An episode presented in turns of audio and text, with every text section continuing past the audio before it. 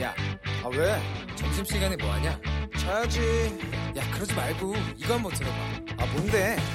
지금 당장 라디오를 켜봐 나른한 오후 깨울 시사 토크쇼 모두가 즐길 수 있고 함께하는 시간 유쾌하고도 신나는 시사 토크쇼 오태훈의 시사본부. 네, KBS 일라디오 오태훈의 시사본부 2부 시작하겠습니다. 시사본부는 청취자 여러분들의 참여 기다리고 있습니다. 샵 9730 우물정 9730번으로 방송 중에 의견 보내주시면 되고요. 짧은 문자 50원, 긴 문자 100원의 정보 이용료, 어플리케이션 콩은 무료로 참여할 수 있습니다. 또 팟캐스트와 콩, KBS 홈페이지를 통해서 다시 들으실 수 있고 또 유튜브에서 일라디오 혹은 시사본부 이렇게 검색하시면 영상으로도 방송 모습 만나실 수 있고 의견도 유튜브를 통해서 달아주실 수 있습니다. 주말 동안의 이슈를 정리하고 이번 주에 가장 눈여겨볼 소식을 정리하는 시간 월요일의 시사구말리 시간입니다. 이현종 문화일보 논설위원 나오셨습니다. 어서 오세요. 네, 안녕하세요. 예, 그리고 강선우 시사평론가 자리하셨습니다. 어서 오십시오. 네, 안녕하세요. 예. 조국 장관 가족 관련된 수사, 뭐 검찰 개혁 이를 둘러싼 또 여야의 공방, 전국 전망들 좀 짚어보도록 하겠습니다. 그리고 먼저 그 조국 장관 관련된 그 검찰의 수사 상황부터 좀 짚어보겠습니다. 오늘 오전에 다섯 번째 검찰 어, 출석 요구를 받고 어, 조 장관의 부인 정경심 교수가 지금 조사를 받고 있다고 합니다. 지금 검찰 수사 진행 상황 어떻게 보시는지 어, 이현종 네. 논설위원께서 먼저 말씀해 주시죠. 참 이 매주 이번 주가 제일 핫할 것 같다라고 말씀드리는 참 아직도 안 민망. 민망합니다. 예, 이게 수사가 지금 계속되고 있어서. 근데 이제 어쨌거나 정경심 교수와 관련해서는 이제 오늘 5차 소환을 했는데요. 네. 사실 이제 우리가 검찰에 가서 소환을 해서 조사를 해보면 어 일단 이제 그 조서를 작성을 하지 않습니까? 네. 근데 조서 작성하고 난 다음에 자기 조서가 제대로 됐는지에 대한 확인 작업을 거쳐요. 네, 네. 근데 그게 이제 굉장히 오래 걸린다고 합니다. 음. 지금 사실은 어 우리가 뭐 15시간 조사다 뭐 이렇게 이야기를 하는 게 네. 실제로 조사는 뭐 4, 5시간 정도고 나머지 시간들은 대부분 자기가 뭔 이야기를 했는지 그 조서를 하고 이제 날인을 하거든요. 네, 네. 그러면 이게 증거 능력을 가지게 됩니다. 네. 그 법원을 넘어가는데요. 이제 그것 때문에 지금 정경심 교수 같은 경우는 지금 다섯 차례 조사지만 실제 조사량은 그렇게 많지가 않다고 그래요. 음. 그럼 왜냐하면 지금 뭐 일단 부정 입학 문제, 또 사모펀드 웅동학원 문제 크게 세 가지인데요. 근데 문제는 이게 대해서 이제 구체적으로 어떤 면에서 보면 한 4시간 조사하고 한 10시간 정도는 자기 조사한 거 이제 다시 살펴보니까 네. 검찰 입장에서는 아마 조사가 자꾸 길어지는 것 같고 또 하나는 사실은 이제 이런 수사를 하려면 제일 중요한 게 이제 휴대전화 압수수색과 그다음에 이제 계좌 추적입니다. 네. 그래야지만이 이제 돈의 흐름들을 파악할 수가 있고 또 휴대전화 같은 경우는 이제 누구하고 통화를 했는지 음. 또 증거인멸이 누가 했는지 이런 부분들 밝혀낼 수가 있는데 지금 사실은 검, 법원에서 이 두 부분에 대한 영장을 거의 발급을 해주고 있지 않다 그래요. 기각된 거예요. 네, 그렇죠. 어. 검찰이 이제 했는데 상당히 기각이 됐고 어, 계좌 부분에 대해서는 뭐그 10개 신청하면 한 개 정도 해줄까 말까 한다고 하는데 이게 사실은 지난번 양승태 전 대법원장 그 구속 이후에 사실은 법원이 굉장히 기각률이 높아졌습니다. 음. 이제 그만큼 아마 법원과 검찰 간의 갈등도 좀 있는 것 같아요. 이제 그런 면에서 본다면 지금 검찰 입장에서는 사실은 이제 이 세간의 관심이 주목된 사건이니까 뭔가 확실한 증거를 내야 될 것이고 그러기 위해서는 본인의 진술을 충분히 들어야 되는 상황이거든요. 그래서 아마 제가 볼 때는 이게 수사가 좀 길어지는 게 아닌가라는 음. 생각이 들고 아마 이번 주에 이제 조국 장관도 상임위 나오고 국감 나오고 또 윤석열 총장도 국감 나오기 때문에 어쨌거나 이번 주 안에는 좀 마무리가 돼야 될 것 같습니다. 다음 기대, 주에 또 기다리시는 거죠.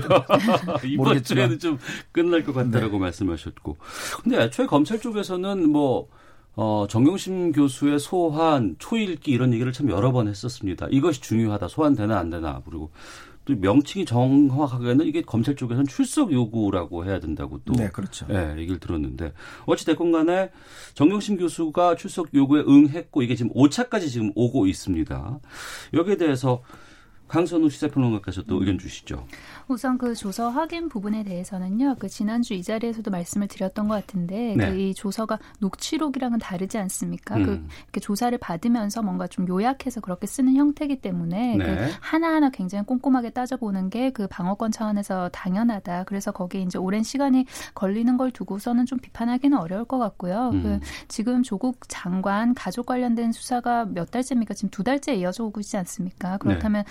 정말 우리 계속해서 이야기하고 있듯이 이번 주에는 이번 주엔 하고 있는데 전 좀 수렴하는 상태로 이렇게 좀 갔으면 하는 그런 바람이 있습니다. 그 검찰이 이제 그 정경심 교수를 다 소환해서 조사하고 난 다음에 구속영장을 이제 청구를 할 건지 안 할 건지도 이제 결정을 하겠죠. 근데 저는 그 일단 그 수사의 원칙은 불구속 그 수사가 원칙인데 음. 그렇다면 음. 구속영장을 청구하는 것 관련해서도 조금 더 깊이 그 국민의 여론이나 여러 가지를 따져봐서 이제 좀 생각을 해봤으면 좋겠다는 생각이 드는 게 일단 그 구속영장을 청구를 하려면 그 청구 요건 중에 범죄 상당 부분이 소명이 돼야 되지 않습니까? 네. 그렇다면 네. 표창장 부분은 잘 모르겠습니다만은 그 사모펀드 부분 관련해서만큼은 아무래도 뭔가 지금 아직까지도 다툼의 여지가 좀 굉장히 많은 것 같아요. 그러니까 정경심 교수가 뭔가 큰 판을 그린 그런 공모자라는 음. 주장도 있고 그리고 네. 또 일각에서는 그 정경심 교수와 상당히 가깝게 지낸 그런 사람들의 이야기로는 뭔가 좀 피해를 본 것 같다. 피해자라는 그런 주장도 있지 않습니까? 그렇다면 검찰이 영장을 청구를 하려면 사모펀드 관련해서 정경심 교수가 거기에 이제 공범이라는 그런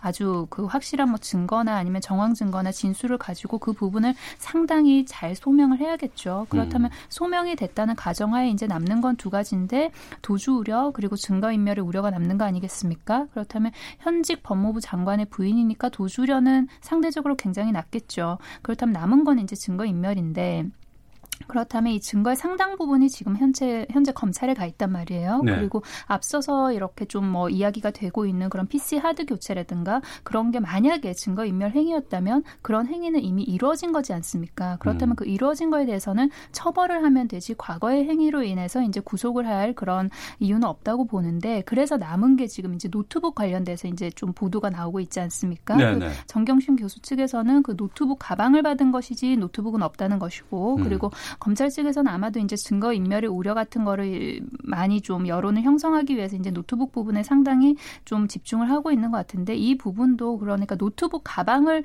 그 주는 주고받는 그런 거는 이제 CCTV를 통해서 확인됐지만 사실 그 안에 내용물에 대해서는 정말 모르는 거거든요. 주장이 예. 상당히 엇갈리고 있다. 그래서 검찰이 그 정경심 교수의 구속영장을 청구를 하려면 앞으로도 조금 더 소명돼야 될 그런 부분이 많이 남아 있지 않나 저는 그렇게 생각합니다. 네.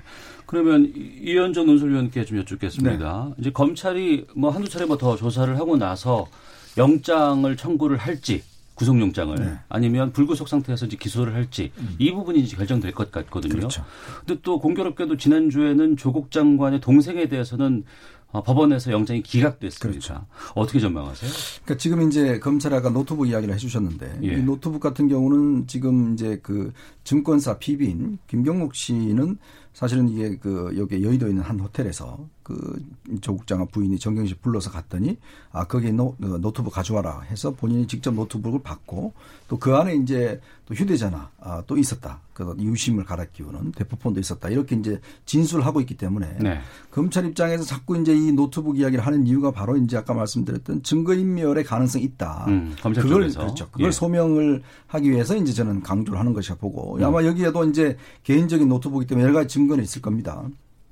그 다음에 고려할 것이 이제 건강 문제인데요. 네. 지난번 사실은 이제 그, 어, 조국 장관의 동생이 이제 건강 문제 때문에 그것도 이제 기각 사유에 하나 포함이 됐는데 사실 저는 어떤 면에서 보면 이 조국 장관의 동생 영장 기각이 정경심 교수한테는 좀 불리한 요소로 작용하지 않을까라는 생각이 들어요. 어. 그왜 그러냐면 예. 이게 사실은 어, 영장 전담 판사가 지금 그 서울중앙지검에 네 명이거든요. 예, 예. 이게 사실 돌아가면서 이제 추첨에 의해서 이제 영장 실심을 합니다.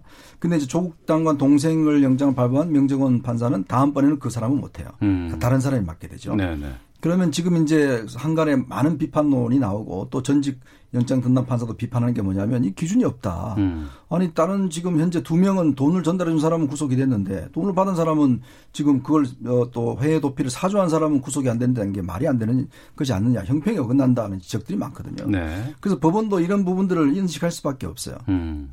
그러면 만약에 지금 검찰 입장에서도 이제 영장을 청구를 한다면 오히려 법원 입장에서 보면 어, 상당히 이런 부분들 좀 의식할 수밖에 없습니다. 네. 이제 그렇다고 보면 지금 조국 장관의 부인이 저렇게 아프다고 이야기를 하지만 그러면 음. 그렇다면 그런 기준이라면 대한민국의 아픈 사람들 저 형사처벌자를 다 영장을 못 치느냐 이런 것이 있을 수가 있고요. 음. 예전에 뭐 아시겠지만 이화여대 사태 때 그때 항암 치료를 받고 있는 교수도 다 구속이 됐습니다.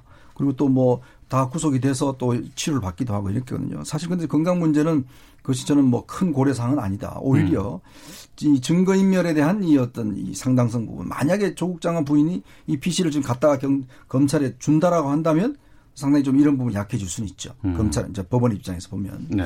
그래서 아마 이 부분을 검찰이 강조하는 것도 결국 이제 영장 청구를 위한 어, 어떤 전 단계의 어떤 논리 싸움이 아닌가 저는 그렇게 보고 있습니다. 예.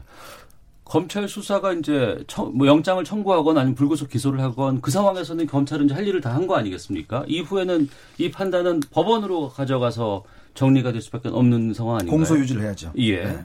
그러면 이제는 그러면 이번 주 안으로 좀 이게 검찰 쪽의 어떤 이 이슈들은 좀 마무리가 될까요?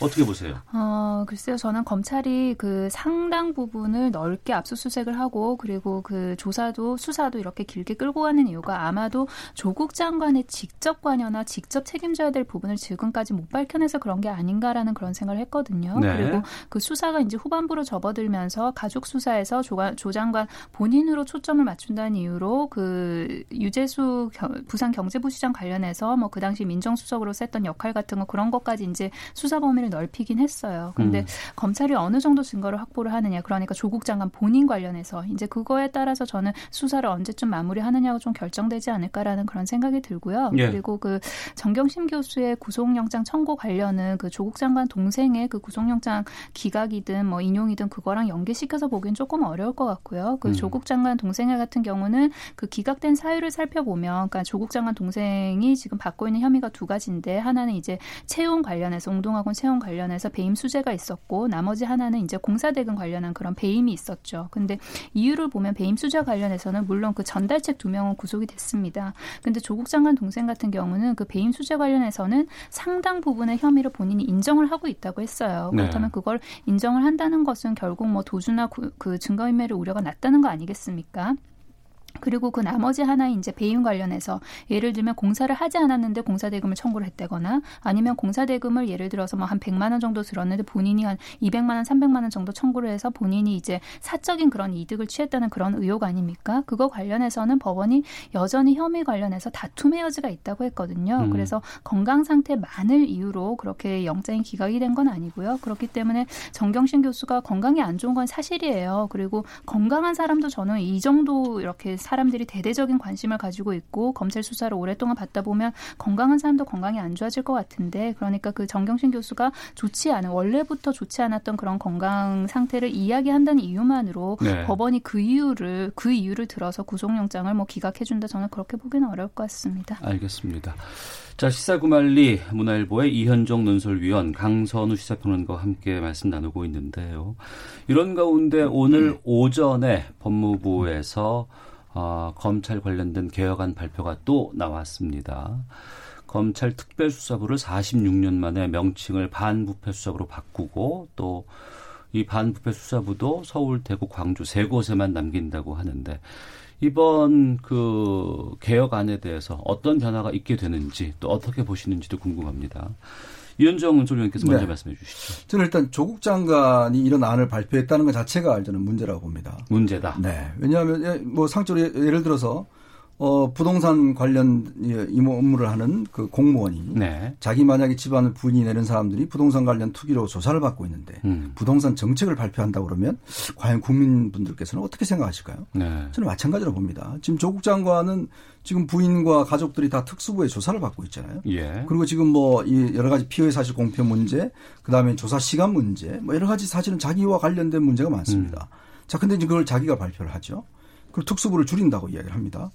자, 그러면 이게 과연 그러면 지금 지난번에 박은정 국민권익위원장도 이게 지금 이해 충돌이 된다, 공무원에.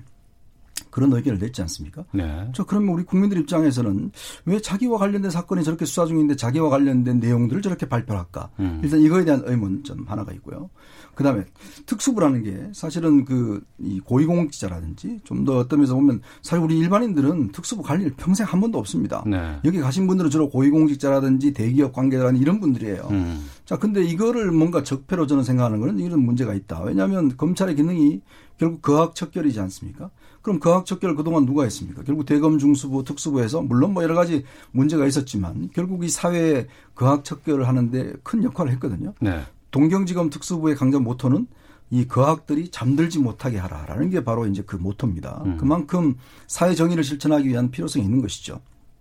자, 그걸 지금 서울과 그다음에 대전과 대구 세 군데만 남긴다고 이야기를 하지 서울, 않습니까? 서울, 대구, 광주. 아, 광주요. 아, 예, 예. 죄송합니다. 광주인데.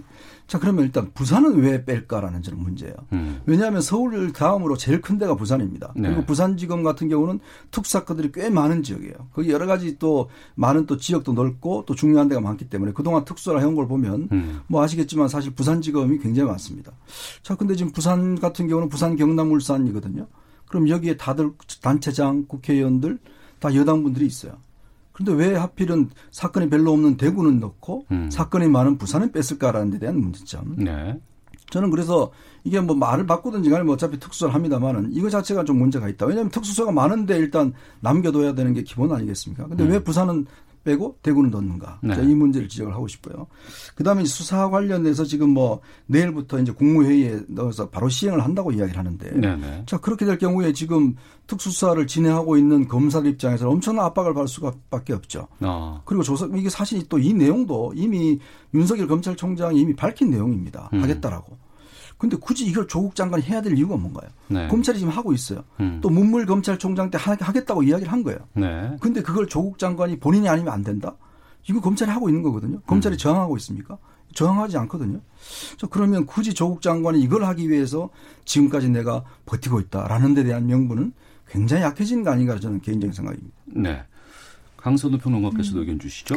그 조국 법무부 장관 가족이 지금 수사를 받고 조사를 받고 있는 이 상황에서 도대체 왜 지금인가 그런 말씀이신 거잖아요. 근데 생각을 해보면 지금처럼 그 검찰 개혁에 대한 국민의 열망이 한 목소리로 모아져서 크게 나왔던 적이 있었던가를 생각을 해보면 저는 지금이 적기가 아, 적기이지 않을 수밖에 없다라는 생각이 드는데요. 그 결국 이 정말 혁명보다 어렵다는 이 개혁이 힘을 받아서 그 동력을 받아서 가려면은 국민의 어, 어떤 여론을 저는 크게 기댈 수밖에 수밖에 없다는 생각이 들거든요. 네. 그래서 그 국민의 검찰의 개혁에 대한 그런 요구, 열망 때문에 지금이 적기라는 그런 생각이 들고요. 그리고 그 특수부 축소 관련해서는 물론 그 특수부가 그 지금까지 잘해온 수사도 있고 분명히 필요한 부서인 건 맞습니다. 근데 그 특수부가 지금 그렇게까지 있어야 될 이유가 있느냐? 그리고 검찰 개혁의 한 축인 거대한 권력을 좀 줄여보고자 하는 거에 그 권력을 유지하는데 그 특수부가 좀 굉장히 좀 이렇게 이용돼 온 건 아닌가 이제 그런 비판에서 그런 고민에서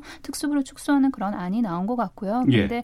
내일 국무회의에서 통과된다고 해도 그 특수부를 축소하거나 아니면은 여러 가지 이제 수사에 대해서 인권을 보장하는 그런 안들이 현재 진행 중인 그런 수사에 적용이 되지 않거든요. 음. 그러니까 현재 수사 중인 사건 중에 조국 장관 가족 관련 수사에도 적용이 되지 않는 거는 저는 당연한 것이고요. 그리고 특수부를 또 지금 줄일 수가 줄이 특수부를 지금 줄이는 게 굉장히 적긴 이유가 그 국회에서 공수처 설치 그리고 검경 수사권 조정 그게 이제 입법으로 통과가 된다면 상당 부분 특수부에서 해오던 수사의 상당 부분 역할의 상당 부분을 공수처에서 할 수가 있거든요. 네. 그러니까 네. 이렇게 특수부를 줄이는 것과 그리고 공수처 설치가 함께 가는 것은 저는 자연스러운 일이라고 생각합니다. 그러니까 이제 말씀하신 대로 그러면 공수처 설치되고 난 다음에 해도 저는 늦지 않다고 봐요. 음. 굳이 왜 이 시점에서 특수부를 줄입니까? 네. 그리고 그게 예를 들어서 이게 어렵습니까? 검찰이 하겠다고 그러잖아요. 음. 근데 그걸 저항한다라고 지금 이야기를 하고 시점이 어, 문제다. 어, 그렇죠. 이거 사실은 이 사항 자체가 그렇게 어려운 계획이 아닙니다. 이거 원칙 만들면 그냥 시행하면 되는 거예요. 음. 그리고 이것 자체가 지금 검찰이 무슨 대단한 건 개혁을 거, 저항하는 것처럼 그렇게 이야기를 하는데 저는 다시 문제점을 제기하지만 정말 조국 장관이 생각하고 있는 검찰 개혁이 이거 이 정도인가? 라는 생각이 들어요. 알겠습니다. 이 정도를 하기 위해서 과연 이렇게 해야 될까라는 의문이 여전히 저는 가시지 않고 있습니다. 그리고 검찰 관련된 보도 가운데 이제 지난주에 또 논란이 됐던 것이 있습니다. 이거 좀 짚고 어, 다음 주제로 가보도록 하겠습니다. 윤석열 검찰총장이 어, 김학의 차관 관련한 그 문제가 있었던 분이죠. 윤중천 씨로부터 접대를 받았고 또 검찰 쪽에서 이 내용을 알면서도 덮었다. 이게 한겨레 20일의 윤석열 접대 의혹 보도의 핵심입니다. 이 윤중천 씨는 다만 관계 아 윤중천 씨도 그렇고 당시 관계자들도 의혹은 아니 이게 전면 부인하면서 사실 아닌 것 이렇게 정리가 되는 부분이거든요.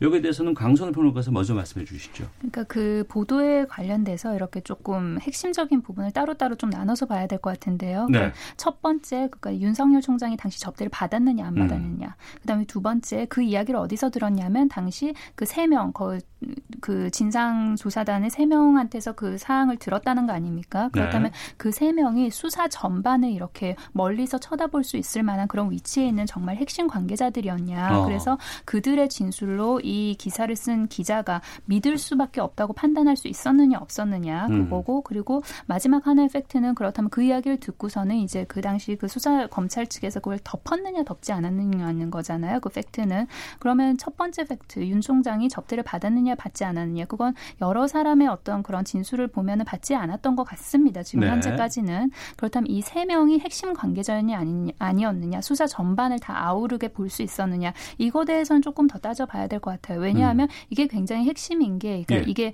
만약에 허위 사실이라고 그렇게 법원에서 판명이 나려면 이 기자가 그것을 상당 부분 믿을 만한 근거가 없었다는 판단이 돼야 되는 것이잖아요. 그러니까 음. 이 사람들의 어떤 신뢰성이나 신빙성이 어느 정도이냐는 조금 더 따져볼 문제인 것 같고요. 네. 그리고 마지막으로 이 사건을 그렇다면 검찰에서 덮었느냐? 그러면 진상조사 단장이나 아니면 그그 당시 참여했던 사람들의 말로는 덮었던 것 같지는 않아요. 음. 그 다시 그런 이야기가 있어서 다시 한번 물어보고 여러 가지 뭐 명함이든 아니면 전화번호부든 그런 걸 보니까 윤석열 총장과는 관계가 없는 걸로 그렇게 판명이 됐다는 그런 정황이거든요. 네. 그렇다면 이 세 가지 팩트를 기반으로 했을 때 이 기사를 왜 썼느냐 하는 거죠. 그러면 제 생각에는 그 검찰 개혁에 크게 두 덩어리가 있지 않습니까? 그 권력으로부터의 독립, 그러니까 중립적인 수사를 하라는 것. 네. 그리고 나머지 하나는 이제 비대한 권력을 좀 줄이라는 거잖아요. 음. 근데 그 비대한 권력을 지금까지 검찰이 스스로 유지하기 위해서 가장 많이 써왔던 그런 방법 중에 하나가 제 식구 감싸기가 아니었겠느냐는 거예요. 그렇다면 이 기사를 쓴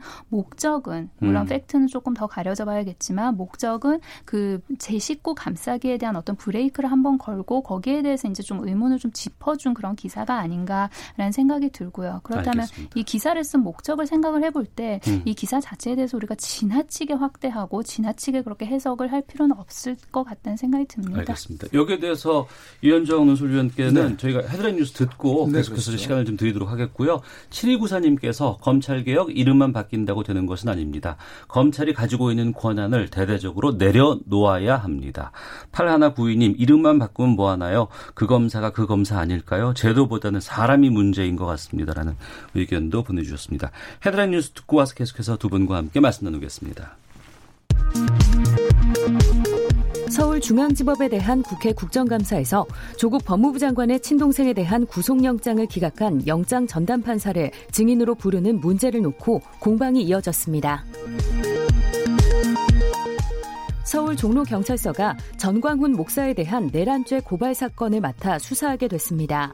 앞서 더불어민주당 김한정 의원은 지난 4일 경찰청 국정감사 도중 10월 3일 서울 광화문 광장에서 열린 보수단체 집회에서 대통령을 끝장내기 위해 30만 명을 동원해야 한다 등 내란을 선동하는 발언이 나왔다며 민감용 경찰청장에게 이를 수사해달라는 고발장을 제출했습니다.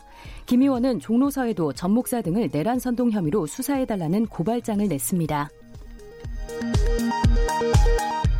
대검찰청은 윤석열 검찰총장이 임모 씨 소개로 윤중천과 알게 됐다는 취지의 보도는 명백한 허위 사실이라고 밝혔습니다. 북한 매체가 미국에서 한미일 합참의장 회동이 열린 것을 문제 삼으며 한반도 긴장을 높이는 대결 행위라고 비방했습니다. 지금까지 라디오 정보센터 조진주였습니다. 이어서 기상청의 송소진 씨입니다. 미세먼지와 날씨 정보입니다. 다소 강하게 불고 있는 찬바람에 먼지는 모두 날아가서 지금 공기는 깨끗한 상태입니다. 오늘 미세먼지 농도는 전국이 종일 좋음에서 보통 단계를 유지하겠는데요. 찬바람에 기온은 많이 떨어졌습니다. 오늘 한낮 기온이 서울 18도, 대전 20도, 대구 23도 등에 머물며 어제보다 1도에서 5도 정도 낮겠고요. 밤 사이에는 기온이 더 내려가 내일 아침에는 철원 6도, 서울 10도 등으로 오늘 아침보다 2 2도에서 6도가량이나 낮아 춥게 느껴지는 곳도 있겠습니다. 오늘과 내일 대부분 지방이 대체로 맑겠지만 동풍의 영향으로 오후부터 내일 아침 사이에 강원 영동과 경상 동해안에는 비가 오는 곳이 있겠고요. 기온이 낮은 강원 북부 산지에는 올가을 첫 눈이 내릴 가능성도 있습니다. 현재 서울의 기온은 18.4도입니다. 미세먼지와 날씨 정보였습니다. 이어서 이 시각 교통 상황을 KBS 교통정보센터 이승미 씨가 전해드립니다. 네, 이 시각 교통 상황입니다. 서울시내 올림픽대로 하남 방향으로 노량진 수산시장에서 한강대교 쪽으로 정체가 되고 있는데요. 고장난 차 여파입니다. 반대 공항 쪽은 동호대교와 한남대교 사이 또 여의도 구간에서 작업 중이라 작업 구간 뒤쪽으로 밀리고 있고요. 고속도로도 작업 여파를 받고 있는 구간들인데요. 영동고속도로 강릉 방향으로 차선 작업을 하고 있는 원주 부근에서 4km 정체입니다. 중부 내륙고속도로는 창원 방향으로 감곡 부근 작업 때문에 3, 4km 10km 구간이 정체되고요. 반대 양평 방향 상주 부근과 점촌 한참 부근 그리고 괴산 부근에서 각각 작업 여파를 받고 있습니다. 경부고속도로 부산 쪽으로도 옥천 부근에서 1, 2차로 막고 작업을 하고 있기 때문에 여기는 2km 구간 밀리고 있습니다. KBS 교통정보센터였습니다.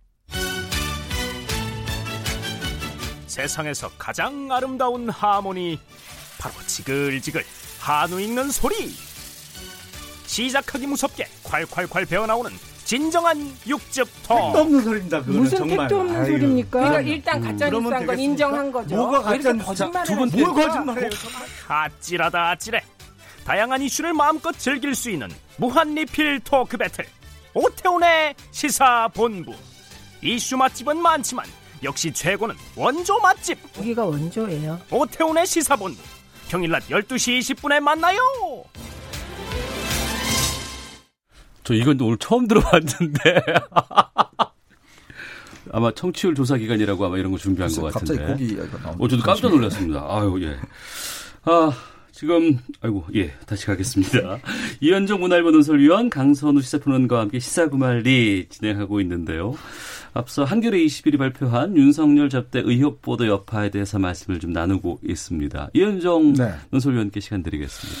일단 지금 조국 사태가 워낙 민감한 시점이잖아요. 네. 더군다나 이런 사태도 또 한겨레 신문 같은 경우는 한편으로 보면 이제 조국 장관을 뭐 지지한다든지 뭐 이런 쪽에 사실 상당히 많이 이제 보도를 하고 있는 그런 매체인데 저도 뭐 같은 언론에서 참 말하기가 그렇습니다만은 어, 이런 정도의 기사를 실려면 기사 내용뿐만 아니라 그 의도 자체도 굉장히 어떤 확대해서 볼 수가 있는 거거든요. 네. 자, 그런 면에서 본다면 제가 만약에 데스크라면 굉장히 팩트 자체를 사실을 갖다가 꼼꼼하게 봤을 것 같습니다. 음. 근데 지금 이제 지난주 금요일 날 이후에 계속 며칠간 보도가 있었지 않습니까? 그 내용을 쭉 보면 일단 이제 지금 2013년도에 검찰이 조사를 할 때 윤중천의 명함, 다이어리, 뭐 전화번호부에서 윤석열이라는 이름이 있었다라고 이제 이야기를 하고 자 그걸 토대로 해서 지금 검찰 재조사회 때 2018년도에 조사를 했더니 아 뭐 나 윤석열 만난 적도 있다, 우리 뭐 별장에 왔다. 이렇게 해서 그걸 보고서를 올렸는데 위에서 수사를 조사를 하지 않고 덮었다 이런 주장이잖아요. 네. 지금 검찰에서 이야기하는 거는 과거 사유나 주장하는 게 뭐냐면 한결같이 2013년도에는 그런 자료가 없었다는 거예요. 그리고 2018년도에 제소를 할 때 그때 검사 두 명하고 검찰 수사관이 직접 물어보니까 그런 이야기를 해서 보고서를 올렸는데 네. 다시 그걸 정식 조사해서 물어보니 본인도 그런 이야기 한 적이 없다 나는 음. 그렇게 이제 이야기를 해서 이거 뭐 별 근거가 없다. 왜냐하면 당시에 어, 윤석열 총장은 어, 의정부 지금 고양지청 예, 부부장 검사였습니다. 일, 일선 검사에서 바로 승진했던 케이스거든요. 그러니까 당시에 윤석 이 윤중천이 주로 이제 지검장급들을 상대해 왔기 때문에 네. 일선 검사를 상대할 필요가 있느냐 이 이야기를 했는데 오늘 이제 저 어, 한겨레 신문이 당시 검찰 보고서에 보면은 이제 그 임모 씨라는 사람으로부터 소개를 받아서 음. 윤석열 총장을 이제 소개시켰다 이렇게 이야기를 하고 있거든요. 근데 검찰 입장에서는 이제 핵심은 그겁니다. 아까 말씀하셨듯이 과연 접대를 받았냐의 부분. 그다음에 검찰이 덮었냐의 부분인데 일단 이 그 접대를 받아낸 부분에 대해서는 한겨레 신문이 뭐 추가 취재를 전혀 못한 것 같아요. 이건 네. 본인들 다 부인하고 있고 음. 이거에 대해서 본인들도 아 이거는 주 주안점이 아니다라고 이야기를 하고 있어요. 저 그리고 윤, 저 윤중천 씨도 전혀 그런 적이 없다라고 이야기를 하고 있습니다. 그 다음에 덮었느냐는 부분 이 부분도 어제 여한섭 수사단장이 그렇게 했지 않습니까? 아, 해봤는데 본인이 뭐 전혀 그런 근거가 없다고 그러고 그에 대한 전혀 증거도 없었기 때문에 그냥 거기서 끝냈다는 거고 네. 당시에 이 그 조사에는요 뭐 변호사, 법학 교수 뭐 다양하게 구성이 되어 있습니다. 자 그러면 당시에 그런 상황에서 서울중앙지검장 이름이 나왔는데 과연 덮을 수 있었겠는가라는 이제 상식적인 질문을 드리고 싶은 거예요. 그리고 한겨레 신문도 마찬가지로 그렇다면 과연 한겨레 신문이 윤중청 씨나 그 변호인을 만나서 확인을 해보려고 했던가에 음. 대한 이제 문제를 지적을 하고 싶은 거죠. 그래서 이게 보고서에 한 줄 있다는 건 다 인정하고 있습니다. 그러나 과연 그러면 그게 덮었느냐 안 덮었느냐 문제는 굉장히 중요한 문제인데 그것에 대한 한겨레 신문에 가지고 있는 지금 어 증거와 그다음에 검찰 쪽에 이야기하는 것들이 상당히 지금 상충되고 있어서 예. 좀더 지켜봐야 될 것 같습니다. 음, 알겠습니다. 다음 주제로 좀 가보겠습니다. 일본의 경제 도발로 인해서 한일 간의 갈등 상당히 좀 치열하게 전개되고 있습니다. 벌써 지금 일본의 수출 규제 조치가 발표된 지 100일이 지금 넘은 상황인데 이런 가운데 일왕의 즉위식을 앞두고 있는 상황이고 여기에 우리나라에서는 이낙연 총리가 방문하는 것으로 정해졌습니다. 뭐 대통령이 참석할 수도 있지 않을까 뭐 이런 전망도 있었습니다. 이 부분에 대해서는 두 분께서 어떻게 보시는지 좀 의견 듣도록 하겠습니다. 강선우 평론가께서 먼저 말씀해 주시죠. 저는 이번을 계기로 지금 현재 그 한국과 일본 사이 어떤 그 갈등 같은 게 좀 해소가 되는 그런 물꼬가 트였으면 좋겠습니다. 네. 그러니까 일본의 수출 규제를 우리가 지금 한 100일 정도 지났다고 말씀하셨는데 되짚어 보면은 이게 지금 그 이유도 뭔가 좀 불분명한 것 같거든요. 왜냐하면은 음. 그 경제 보복 자체를 하려고 정치적인 이유를 명분으로 들고 나온 거였을까? 그러니까 이제 그 대한민국의 GDP가 그 일본의 GDP 한 2분의 1 좀 따라 따라잡기 직전에 네. 우리가 여기서 한번 뭔가 좀 제동을 걸어줘야겠다는 그런 목적을 가지고 그 강제징용 배상 판결이란 정치적인 이유를 명분을 삼은 거였을까? 아니면 혹은 그 강제동원 배살 판결이라는 그런 정치적인 이유 때문에 경제를 끌고 들어와서 보복을 하고 있는 건가? 그것도 이제 지금 사실 뭔가 좀 보는 시각에 따라서는 불분명한 그런 상황인데요. 근데 그것도 그거지만 이제 일본에서는 그런 동북아 질서를 뭔가 좀 재편을 하고 본인들이 그거를 좀 리드해가고 싶은 그런 그런 욕심도 분명히 있었던 것 같습니다. 그 음. 동북아 질서가 굉장히 많이 바뀌고 있지 않습니까? 그 네. 중국이 커진 것도 그렇지만 특히나 북미 관계가 많이 바뀌었고 그리고 북미 관계가 바뀌고 남북 관계가 바뀌는 속에서 일본이 거의 전혀 존재감을 드러내거나 역할을 못 해왔었고요. 음. 그리고 또 미국이 중국을 견제하는 그런 속에서 일본도 물론 함께 가지만 인도와 그 연대하는 그런 움직임 속에서도 일본이 마냥 그렇게 마음이 편했을 것 같지는 않거든요. 그래서 뭔가 경제적인 이유, 정치적인 이유 그리고 동북아의 전반적인 그런 외교적인 이유 이 모든 게 섞여서 일본이 그 대한민국을 뭔가 희생양으로 삼아서 그러니까 본인들 자국 내에 어떤 그런 결집도 유도를 하면서 그래서 들고 나온 게 이제 수출 규제였던 것 같은데 근데 그 수출 규제로 인해서 너무나 많은 여파 그리고 정말 그 열심히 일하는 그런 우리나라 중소기업들의 중소기업 다니시는 그런 분들에까지 그 유탄이 돌아오고 있는 그런 상황인데 네. 이낙연 총리가 이제 그 아베 총리를 만나서 저는 뭐 짧든 길든 어쨌든 이야기를 좀 하면서 좀 물꼬를 터졌으면 좋겠는데 그 이낙연 총리에게 뭔가 기대가 굉장히 되는 이유는 이분이 굉장한 그 지일파시지 않습니까? 음. 그렇다면 이런 민감하고 복잡한 문제를 풀 때는 기본적으로 그 문제를 푸는 그 해결 당사자가 그 나라의 문화를 굉장히 이해를 잘 해야겠죠. 그러니까 일본 정부와 그 일본 기업 간의 어떤 굉장히 독특한 수직적인 그런 문화나 아니면은 그 일본 안에서 그 일본 정부에 대해서 반대하는 언론이 지나치게 위축돼서 목소리를 크게 낼 수 없는 그런 문화나 아니면 무서울 정도로 그 꼼꼼함을 가진 그런 일본들의 문화를 잘 이해한 사람이 그 물꼬를 터주는 그런 역할을 해줬으면 하는 바람이기 때문에 그런 네. 면에서 이낙연 총리의 이번 바, 이번 방문에서 저는 기대하는 바가 굉장히 큽니다. 음.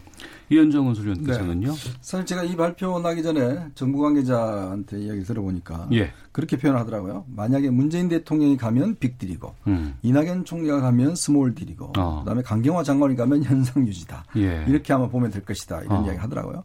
어, 그런 면에 본다면 이제 어, 처음에는 문재인 대통령이 뭐 제가 알기로 이제 뭐 서훈 어, 국정원장 등등이 이제 아마 특사로 갔다 왔던 것 같은데 예. 어, 여러 가지 이야기를 했지만 아직까지 아베 총리와 뭔가 타협점은 못 찾은 것 같습니다. 아. 그런 의미에서 이제 이낙연 총리가 간다는 것은 그나마 그래도 지금 어떤 관계보다는 조금의 어떤 여지는 있지 않는가. 음. 그래서 뭐 대화 채널을 복원한다든지 저는 근본적으로 해결은 어렵다고 봅니다. 왜냐하면 이거는 뭐 사실은 어 문재인 대통령이나 지금 아베 총리나 아직까지 이걸 해결할 저는 기본적인 자세가 안 돼 있다고 보는 것이고요. 네. 그렇다 보면 이낙연 총리가 나름대로 왜냐하면 이 사태 이후에 우리가 최고위급 관계자가 가는 거 아니겠습니까? 음. 아베 총리를 직접 만나는 것이고. 네, 예. 물론 뭐 회담 시간은 뭐 한 15분에 좀 더 넘을 것 같은데요. 몇 마디 하면 뭐 될 것 같지만 그러나 이 외교라는 게 짧게 만나더라도 사실 그물 위에 나와 있는 건 조금이지만 음. 물 밑에 나와 들어가 있는 거는 빙하같이 굉장히 클 수가 있거든요. 만나기 전부터 조율 그렇죠. 같은 거라든가 많이 뭐 있겠죠. 이미 뭐 다 조율을 하고 있을 거니까 아. 그걸 뭐 어느 정도 이제 그 결과물만 내는 것이 사실은 이제 이런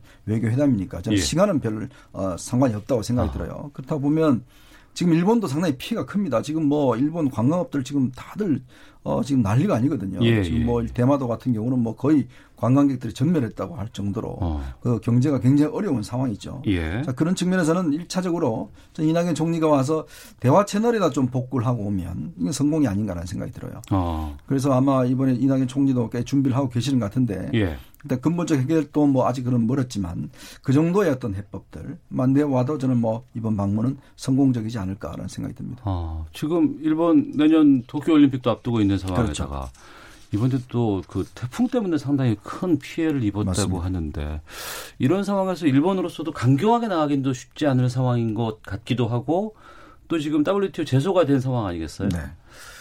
글쎄요, 좀 이번 주에 좀 잘좀 좀 정리되고 또 한일 간의 관계도 뭔가 좀 돌파구를 좀 찾을 수 있는 계기를 이번 일왕 즉위식 통해서 좀 가졌으면 하는 생각이 좀 들었습니다.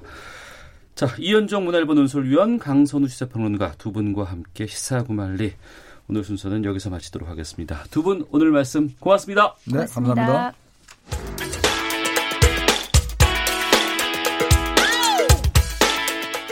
오태훈의 시사본부는 여러분의 소중한 의견을 기다립니다. 짧은 문자 50원, 긴 문자 100원의 정보 이용료가 되는 샵 9730, 우물정 9730번으로 문자 보내주십시오. KBS 라디오 앱 콩은 무료입니다. KBS 라디오 오태훈의 시사본부. 지금 여러분은 대한민국 라디오 유일의 점심 시사 프로그램을 듣고 계십니다. 네, KBS 라디오 오태훈의 시사본부 지금 듣고 계신 시각은 1시 41분 지나고 있습니다. 우리나라를 둘러싼 치열한 외교 상황을 정리하고 분석하는 시간 외교 전쟁인데요. 그동안은 뭐 한미 관계 아니면은 남북 관계 아니면은 한중 관계 또 한일 관계 여러 가지 좀 짚어봤습니다만 오늘은 지금 최근 그 중동 쪽에서 좀 문제가 되고 있습니다. 터키와 쿠르드 관련된 이야기를 좀 중점적으로 다뤄볼까 합니다. 명지대 중동문제연구소 박현도 교수 오늘 외교전쟁에서 연결해서 이 내용 좀 짚어보겠습니다. 안녕하십니까? 네, 안녕하십니까? 예. 시리아 북동부 지역에 있는 쿠르족에 대해서 터키가 군사 행동을 시작했다고 하는데 네.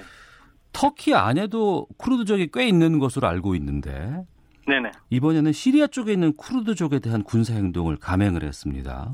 네. 게다가 뭐 미국의 무기이 있다더라 뭐 이런 얘기도 나오는데 먼저 이 쿠르드족이 어떤 민족인지 좀 설명을 좀 해주시면 좋을 것 같아요.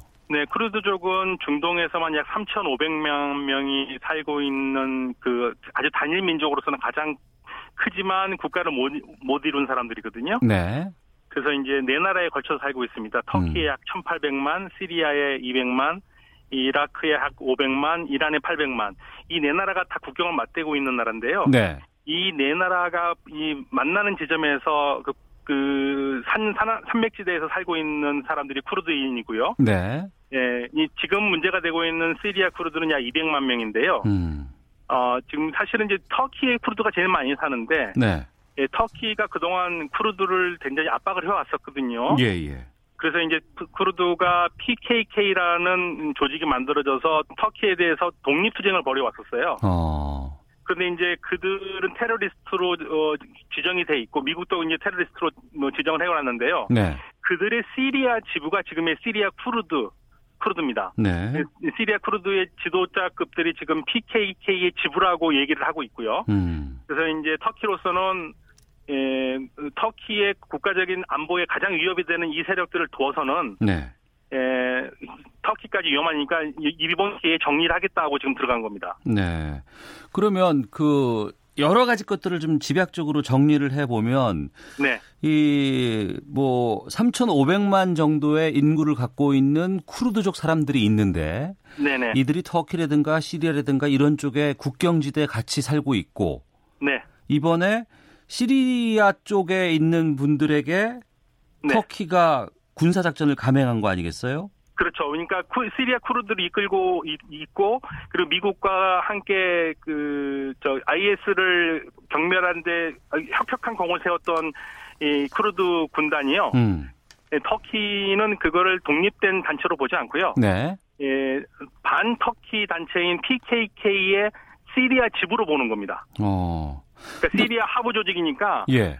예, 이, 이, 친구들이 언제든지 터키의 위험한 요소가 될 수 있기 때문에 공격을 하겠다는 겁니다. 예, 이번 상황 때문만은 아닌 것 같고 터키와 크루드족 간의 관계가 좀 전통적으로 안 좋았던 것 같거든요. 그 부분을 또 좀 말씀해 주세요. 네, 이제 그 오스만 제국 당시에는 이 쿠르드가 굉장히 용맹한 사람들이기 때문에 예. 오스만 제국의 군인들로서 협력한 공을 많이 세웠어요. 어. 근데 오스만 제국이 무너진 다음에 터키 공화국이 세워진 다음에는요. 예.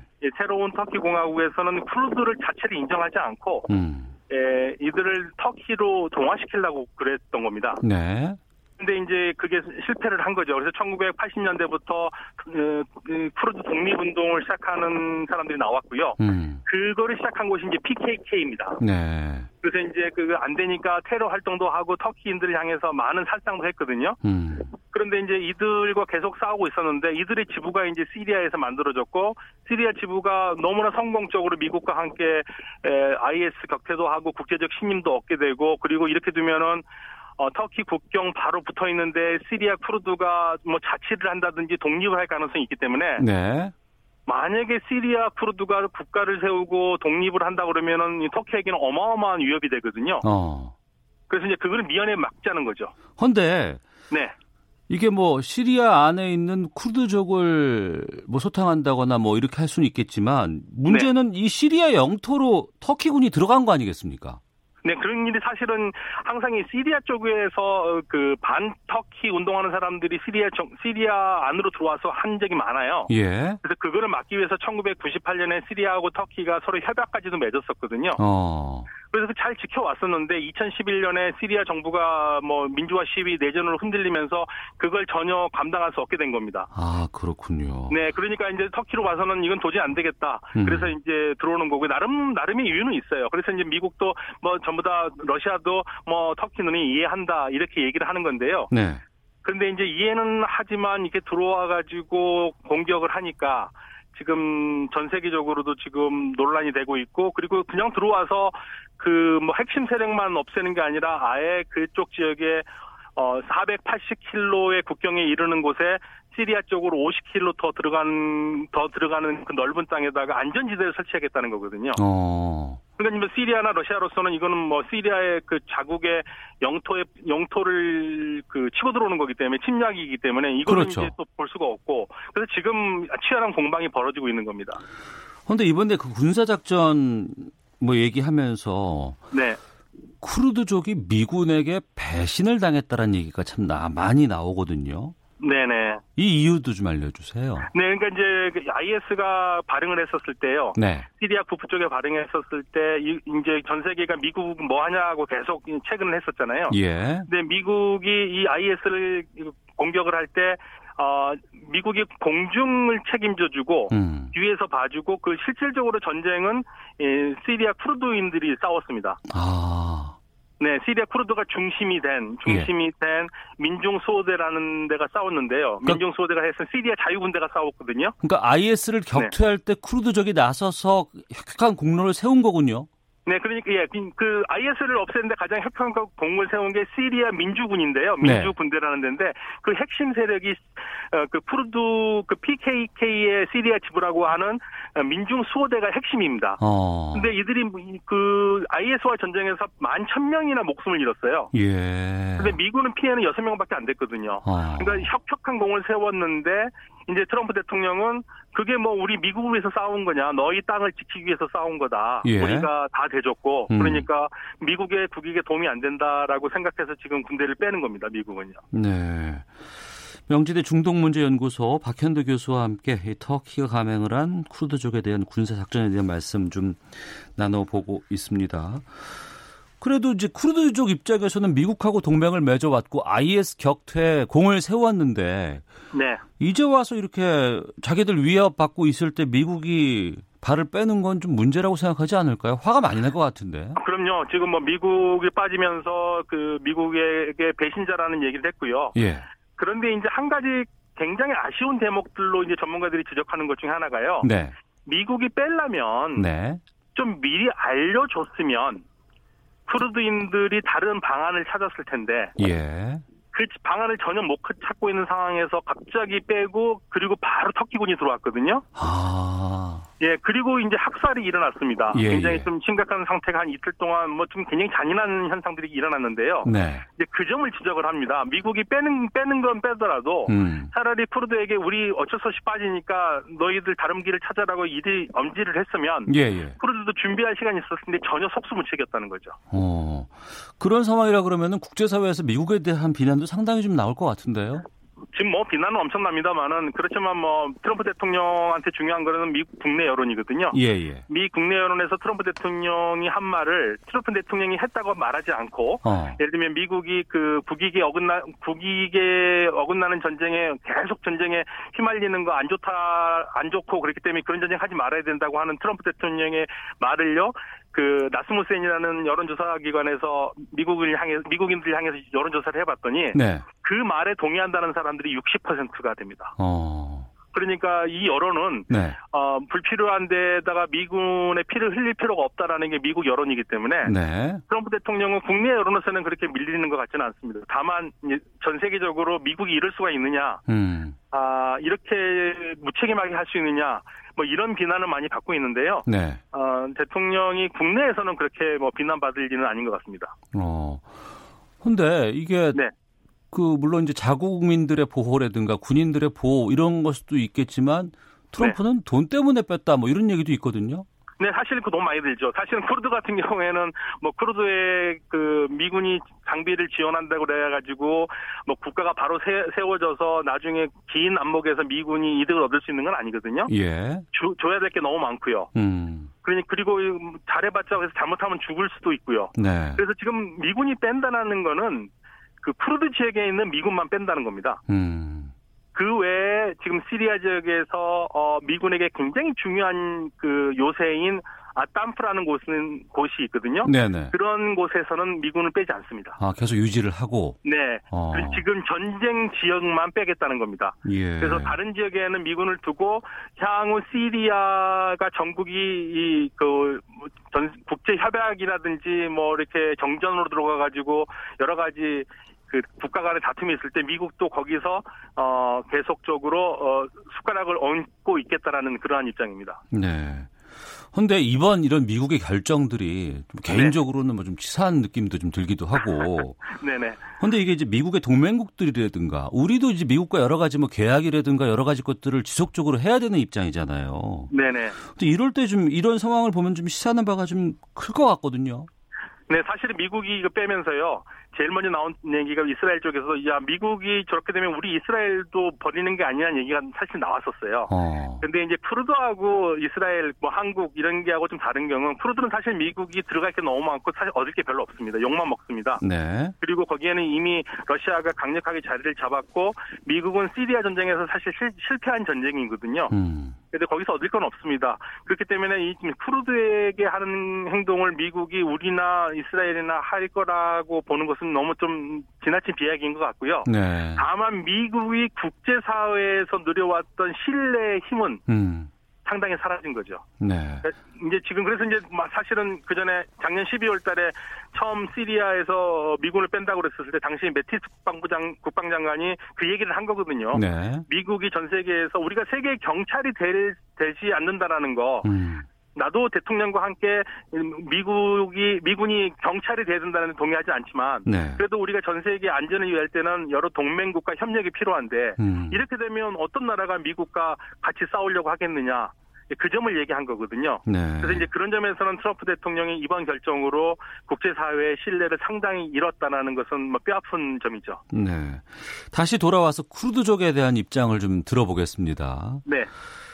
3,500만 의 인구라 그러면 상당한 인구일 수 있거든요. 엄청나죠. 그리고 네네. 이제 지역도 분명히 자기들이 이제 확보하고 있는 지역들은 있는 것 같고. 네네. 독립을 위해서 이렇게 부단히 애쓰고 군사력도 나름대로 좀 실력이 있는 것 같은데 왜 그동안 성공하지 못했을까라는 의구심이 듭니다.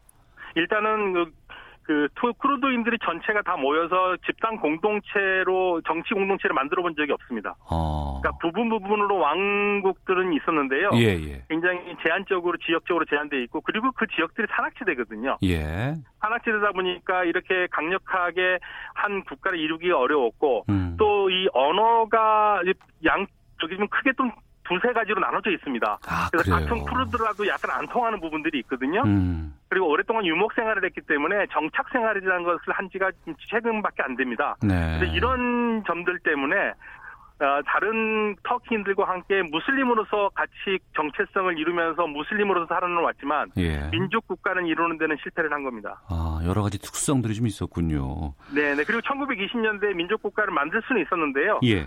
당시 터키의 강력한 반대에 따라서 결국에는 흐지부지 되면서 지금의 네 나라로 그냥 흩어져 사는 그런 공동체가 돼버렸습니다. 네. 외신을 통해서 계속 들어오는 소식은 그 쿠르드족의 인명 피해가 상당하다는 겁니다. 오늘도 네. 지금 여러 가지 좀 피해 상황이 지금 접수가 되고 있는데 이 군사 작전이 어느 방향으로 갈 것으로 보세요? 지금 이제 쿠르드가 미군의 힘을 잃었기 때문에 자신들을 보호해줄 수 있는 터키의 공격부터 보호해줄 수 있는 거는 그동안 척을 지어왔던 어, 시리아 정부에게 그 구원을 요청했고요. 예. 그래서 지금은 시리아 정부와 러시아가 쿠르드를 보호하면서 터키와 지금 뭐 상, 상대하고 있는 상황이거든요. 음. 그래서 지금 아마도 가장 좋은 거는 1998년에 터키와 시리아가 맺었던 아다나 협정대로 어, 터 결국에는 시리아 내에 있는 쿠르드 문제는 시리아 정부가 책임을 지고 네. 터키는 그걸 믿고 군사를 군대를 빼는 게 가장 좋은 방법인데 음. 결국에는 탈점은 그겁니다. 그러니까 만약에 그게 되지 않는다면은 상당히 많은 쿠르드인들이 학살당할 가능성이 있고요. 아이고. 어, 양쪽이 이 치명적인 그 손상을 입을 겁니다. 다만 이제 그렇게까지 가지 않도록 아마 러시아가 중재를 하게 될 거고 네. 결국에는 미국이 떠난 자리를 러시아가 차지하면서 러시아가 중동에서 가장 믿을 수 있는 어 강국이다라는 그러한 인상을 줄 것 같습니다. 아, 그러니까 시, 미국 CNN 방송도 그런 보도를 했네요. 터키군이 시리아로 가고 진격을 하고 네. 미군이 철수를 하면 네. 유일한 승자는 러시아가 될 것이다. 그러니까 이 지역에서 러시아 영향력이 확대될 수도 있다고 보는 거죠.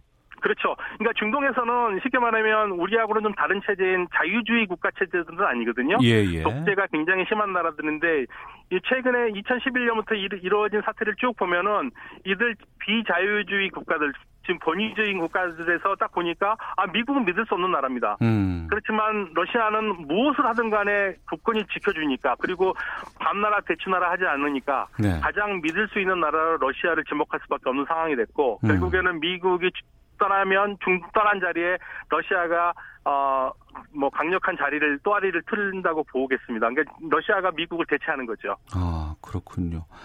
글쎄요, 아, 인명 피해가 좀 커서 많이 걱정인데 좀 잘 정리가 됐으면 좋겠는데 그것도 네. 여러 가지 역사적인 문제 때문에 쉽지 않을 것 같은 상황인 것 같습니다. 알겠습니다. 오늘 말씀 고맙습니다. 네, 감사합니다. 네, 지금까지 박현도 명지대 중동문제연구소 교수와 함께 터키의 쿠르드족 군사작전에 대한 이야기 나눠봤습니다. 자, 오태훈의 시사본부 여기서 인사를 드리겠습니다. 내일 오후 12시 20분에 다시 찾아오겠습니다. 안녕히 계십시오.